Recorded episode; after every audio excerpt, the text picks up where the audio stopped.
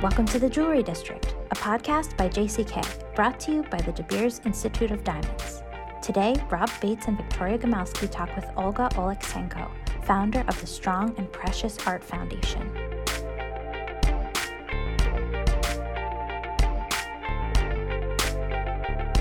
Everyone, welcome to the Jewelry District. This is Victoria Gomelsky, editor in chief of JCK and JCKOnline.com, calling in from Los Angeles, and I'm with Rob Bates, news director of JCK and JCKOnline.com, calling in from JCK World Headquarters in New York City. You're in the office. Yes, and you're you're coming to New York next week, I believe. I am coming, and I'm super excited. So by the time this episode airs, I will be in town for, of course, New York City Jewelry Week, a week long series of events, exhibitions, presentations, talks all around jewelry, including one that, as you'll soon hear from our guest involves our guest today. And in fact, I'm going to be leading a talk with her at the very end of the week on Friday, November 17th, 9 in the morning at Mriya Gallery. It's M R I Y A in Tribeca about how precious UA, Ukrainian jewelry, Ukrainian jewelry motifs, and the Strong and Precious Foundation. So I've gotten ahead of ourselves because that's what our guest today is representing. So I guess I should go ahead and, and, introduce her. But we are thrilled to have Olga Oleksenko, who's the founder of the Strong and Precious Foundation, a wonderful organization promoting Ukrainian design and craftsmanship, and a cohort of very, very talented jewelers that I've had the pleasure of, if not meeting in person, at least admiring their work from afar. So welcome, Olga. It's so nice to have you. Hi, thank you for having me. Yeah. So Rob asked me about New York City Jewelry Week, and I couldn't help myself. So I want to back up and just say a little bit about how I first learned about the Strong and Precious Foundation. It was the summer of 2022, and the war in Ukraine had broken out obviously in February, I believe February 24th of 22. And I had heard of some Ukrainian jewelers that were, you know, despite the circumstances of being under siege, really, and, and you know, in wartime in their country, were starting to make some creative efforts around jewelry and really trying to promote Ukrainian designs and Ukrainian craftsmanship at a time when things were especially hard. I, I don't know that they've gotten much better, but um, so I interviewed a few jewelers and ended up learning about this foundation that had just been founded by Olga. And we'll get into her story and how she came into creating this really interesting movement to promote Ukrainian jewelers. But let's back up and just tell us who you are and how you got into the jewelry industry. Where where are you from originally? I'm Ukrainian by origin. Uh, however, I was and uh, my family moved to Kazakhstan during the Second World War. But then we returned to Kiev. Uh, I was 16 years old, and I lived there until uh, war started. Uh, and actually, uh, my education is not connected to jewelry. I graduated from the Kiev National Economic University, and I have uh, a master's degree in international economics. So, wow. very far from jewelry.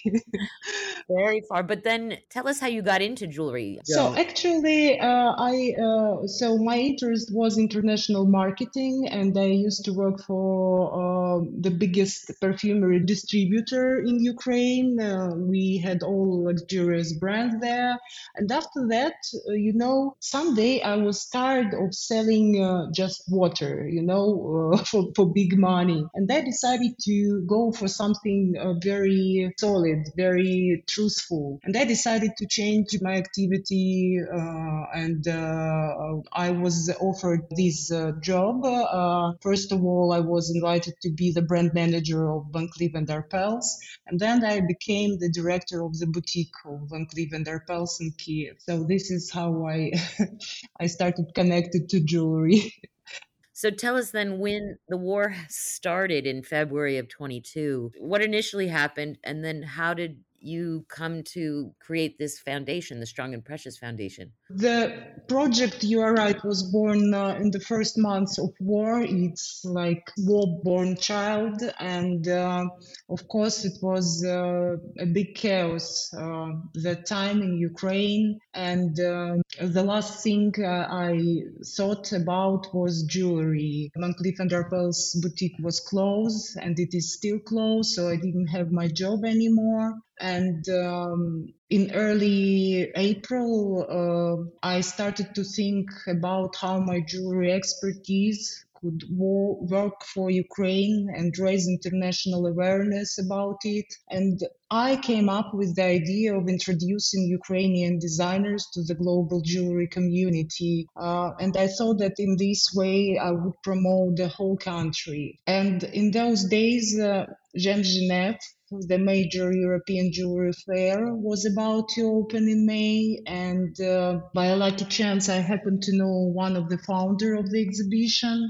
I think you know him, Thomas Faerber. He's a famous precious stone and antique dealer. Uh, dealer. I mailed Mr. Faerber asking him to help me to get uh, a small space to showcase Ukrainian jewelers. And to my delight, he answered me immediately. He gave me a phone call on Sunday, which was, I remember, Catholic Easter, and said he would have given us a whole booth, not just small space. And it was a miracle. And uh, also his partner, Mr. Ronnie Tota, he contacted me very quickly, and uh, we discussed the concept and the name of the future booth. And uh, together we decided to opt for strong and precious and uh, we saw that t- this title will reflect the value of ukrainian talents and their determination to create uh, despite all these challenges of war. I remember when i first learned about it and talked to some of your colleagues it sounded like just the effort of getting jewelry to geneva from either Ukraine or from some of the designers who were had already fled the country was incredibly difficult. It almost sounded like a, a spy thriller, you know, with many handoffs and cars traveling across the country trying to get through border points. Was that one of the bigger challenges, just the logistics of getting jewelry out of Ukraine and into Geneva? Uh, yes, uh, actually, it was one of the challenges. It was one of the problem, uh, and it was very hard moment uh, for launching a Gem Geneva at all. Uh, so those times uh, were, as you know, very big chaos. We didn't have a clear understanding of what to do next or what would happen next. Um, and uh, the problem of uh, gathering uh, the jewelry designers and having their item exported from Ukraine was one of it. And we succeeded uh, in it, in getting uh, the pieces on time. The second problem was the budget that was limited due to the war and my relocation. And also we were extremely limited in time as we got the confirmation for our participation participation a couple of weeks before the opening. So we managed to solve all I mentioned above, but too little time and no money were left for the display design. We wanted to grab attention at this exhibition. So we broke some bricks and placed the jewels on these rough pieces of broken bricks. And that reminded the audience how the streets in Ukraine looked after the bombings. And uh, it did attract uh, the attention, and uh, we actually succeeded to make the right statement there. So, how many designers were involved? Uh, that time it was. Uh, 12 designers we involved yeah so 12 ukrainian designers were showcased during the first uh, uh, this uh, so because we continued uh, this year it was our fourth Gem Genève it ended just two days ago. And we had eight designers there. And in New York City Jewelry Week we will have five designers Actually, uh, as we are art foundation, we uh, don't sell the pieces during our exhibitions, but we are promoting the uh, because uh, all of the designers have their websites, and uh, some of them also already uh, have the contracts with retailers. Nomis brand, they have um, contract to Dover Street Market actually, so we just directly directing clients uh, to websites or to the retail spots. You know, over the summer, I wrote about some of these brands or the ones that are involved in Strong and Precious. And what struck me, and I'd really love for you to talk about some of them, is how how much symbolism there was in the jewelry and how much symbolism that was truly unique to Ukraine. Designs and motifs and inspirations that I'd never heard of. For example, Trypillian culture, which is, from what I understand, one of the earliest civilizations or cultures that existed in where what is now Ukraine. Can you talk through some of the pieces and some of the designers and how they reference this incredible heritage? And then we can talk a little bit about how the jewelry industry has evolved and has fared during the war. Actually, uh, you are right, Victoria. And um, uh, I think that the main thing that makes Ukrainian jewelry stand out is symbolism. Why it happened, uh, our nation is very ancient and uh, we have a rich cultural heritage and we preserved some pagan slave traditions. You probably know that the, uh, uh, you already told that the territory of modern Ukraine was inhabited by one of the most mystical and at the same time one of the most developed ancient civilizations, the Trypillian civilization were very creative and they were very well known abroad for their beautiful ceramics. All their ceramics were, was covered by symbols and uh, actually everything that uh, people and master of this uh, society created was connected with symbolism. And uh, I think that we uh, uh, modern Ukrainians, uh, we have remained a little pagan, and you can perceive it everywhere in our culture. So you can find archaic symbols on an embroidered shirts and old jewels, and each symbol means something. They also mean something uh, special, and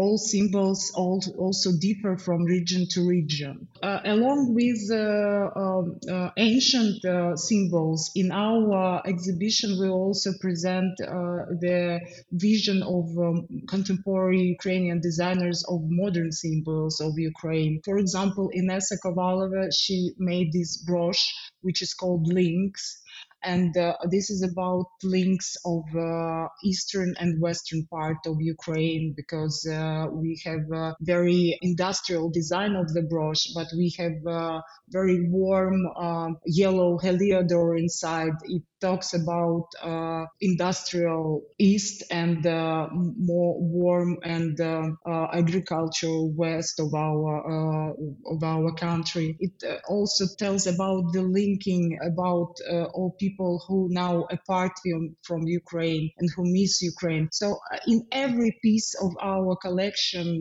you can find a lot of symbolism. There is a story about blackout of the last winter in our jewelry. There is a story story of uh, intellectual potential of Ukraine in uh, Nomi's necklace. So you have to come and see because it's very difficult to explain in words, and uh, it's wonderful that the pieces uh, are telling all this story without words in our exhibition. This podcast is brought to you by the De Beers Institute of Diamonds. The De Beers Institute of Diamonds mission is to grow and strengthen consumer confidence by providing integrity across the natural diamond industry, offering unrivaled diamond grading and testing exclusively for natural, untreated diamonds.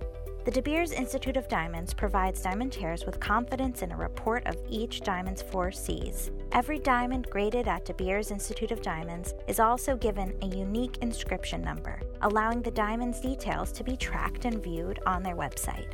Visit institute.debeers.com to learn more and register for their grading services.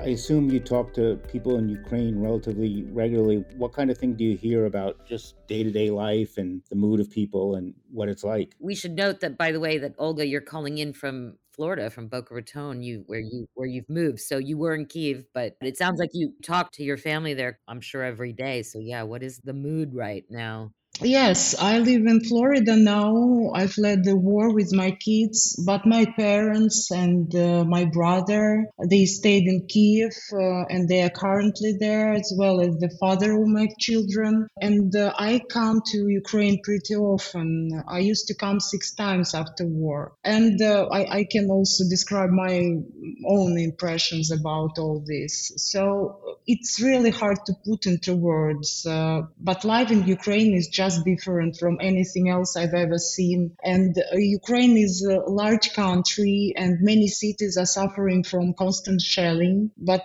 other might be in relative peace. But the peaceful life in Ukraine uh, is sadly also an illusion. However, Ukraine is uh, more alive than many places, and uh, at the same time, virtually the spirit of war is present everywhere. And uh, I also can feel uh, a unity uh, of all our people that I've never seen before. If we are talking about businesses, uh, so they continue working and uh, productions are doing incredible stuff. Uh, and most of all, you can feel a never ending resilience and in victory everywhere. So all people uh, believe that victory will come finally. And the production of jewelry, are people able to use their factories and actually be in them? You know, I guess how has the infrastructure of the industry been damaged? Uh, well, uh, of course, the war affected all aspects of the jewelry industry in Ukraine.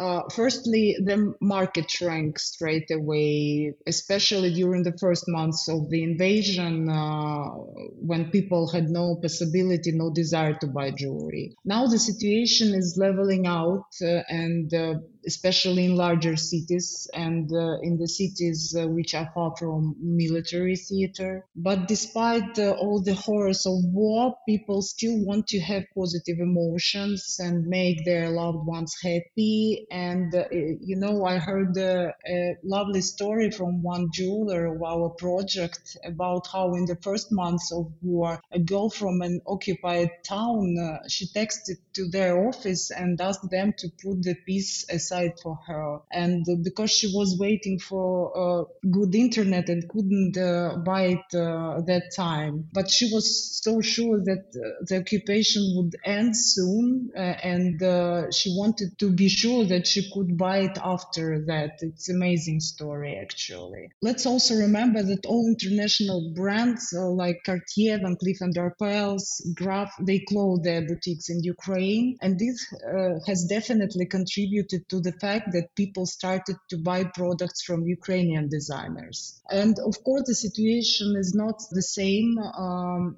for everyone in the industry. Small producers, they are more, I think. Um, influenced by the challenges of war and they struggle with the increasement of the prices for precious metals like gold and uh, also the access to uh, the precious metals uh, is limited now and uh, they started to use more brass bronze silver uh, recycled gold uh, and some designers also looked up original creative solutions and victoria you wrote about stanislav Drokin. you remember that Kharkiv Kharkiv uh, was bombed very heavily at the first months of, uh, of the war, and uh, he didn't have any materials, and he found a fragment of Russian bomb and created this beautiful brooch, which we later brought to Sotheby's charity auction together with other Ukrainian pieces, and it was sold at the highest price. And one of the tasks of our project is to support these jewelers and talk about them and give them the opportunity to enter the international market, uh, give them opportunity to work, to go on. Jewelry industry in Ukraine is very young, but is led by very talented and brave people. And we don't want that war to take away their future. We want our jewelers to have an opportunity to work and develop in their country. And one of the big issues right now in the industry is diamonds from Russia, mined in Russia. Any any thoughts on that? I can definitely say that there is no doubt that Russian diamonds are blood diamonds, and uh, this is one of the few export items that brings huge profit to Russia together with natural gas and, for example, oil. Of course, this money is used for the war in Ukraine. And um, I'm happy that G7 is currently very serious about introducing sanctions on Russian diamonds. But in general, I can hardly imagine how this can be done technically, since the raw diamonds from Russia somehow still end up secretly and easily somewhere in India.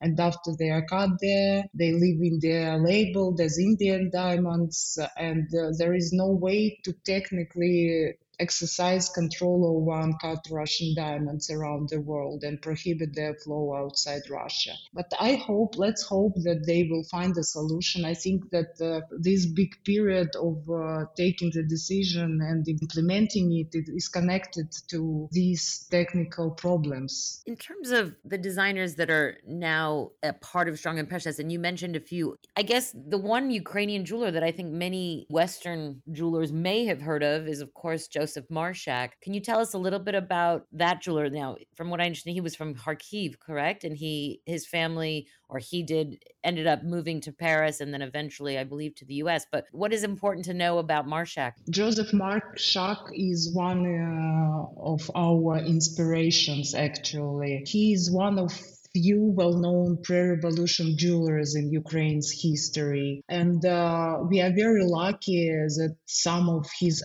archives were kept by his family who fled the revolution and continued his legacy first in France and uh, later in uh, the USA. He was an incredibly talented jeweler uh, and he was also a true visionary and he worked in Kiev. Um, he came to Kiev to study jewelry and and uh, he began his career as a chain maker. But later uh, he increased uh, in his um, craftsmanship and he opened a small workshop and, and then he began to increase and increase his business. Both Cartier and Fabergé wanted to open their boutiques in Kiev in those pre-revolutionary years, but they couldn't stand the competition with Marshak on the local market. Marshak had 92 buildings uh, connected to jewelry production and uh, uh, retail in Kiev. He was also a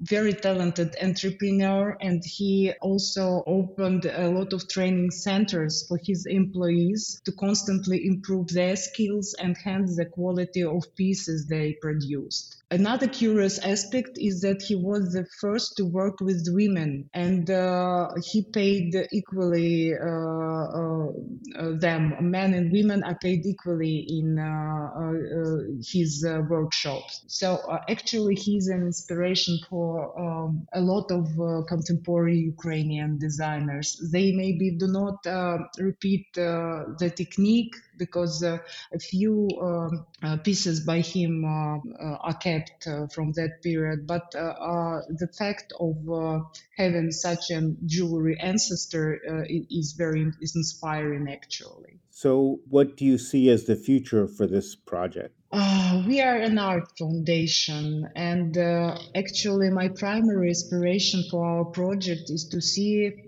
our exhibitions presented at the most important art venues internationally. Maybe I'm too ambitious, but I want to think big, and I'd love for Ukrainian jewelers to be showcased uh, at the, the museums such as Decorative Arts Museum in Paris, maybe Metropolitan Museum uh, or Victoria and Albert Museum in London. It's part of my idea that jewelry is art, it's not craft, and it's museum worthy. In the Ukraine, we have uh, very a lot of uh, creative ideas and I'd love to see all of them to be realized. And I also dream of curating a bigger exhibition dedicated to Marshak. We uh, used to have the first one during Gem Genève. It was our second Gem Genève. We uh, showcased some pieces uh, by Marshak uh, along with uh, contemporary Ukrainian designers, but we want to make it bigger. And even my inspiration for strong and precious are not directly tied to commerce. I'd love to see the creations of our talented Ukrainian designers on displays of the most prestigious department stores and uh, galleries. And I sincerely hope that each brand participating in our project uh, achieve significant commercial success, and our foundation will help them achieve that success. So, this is uh, how I see the future. Big dreams. I mean, the jewelry is just so interesting and so full of soul. There's quite a bit of Ukrainian soul in it. Really looking forward to meeting you in person, Olga. And thank you very much for joining us. And congratulations on, you know, a year and a half after the start of a very terrible war, you've managed to make something quite beautiful. So congratulations on that. Thank you. Thank you for your support and thank you for your interest uh, to Ukrainian jewelry because it's lovely. It's fantastic.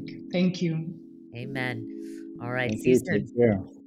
Thanks for listening to The Jewelry District. I'm Natalie Comet, the producer of the podcast. Our editor is Riley McCaskill. Any views expressed in this podcast do not reflect the opinion of JCK, its management, or its advertisers. Thanks for listening. We hope you join us next time on The Jewelry District by JCK.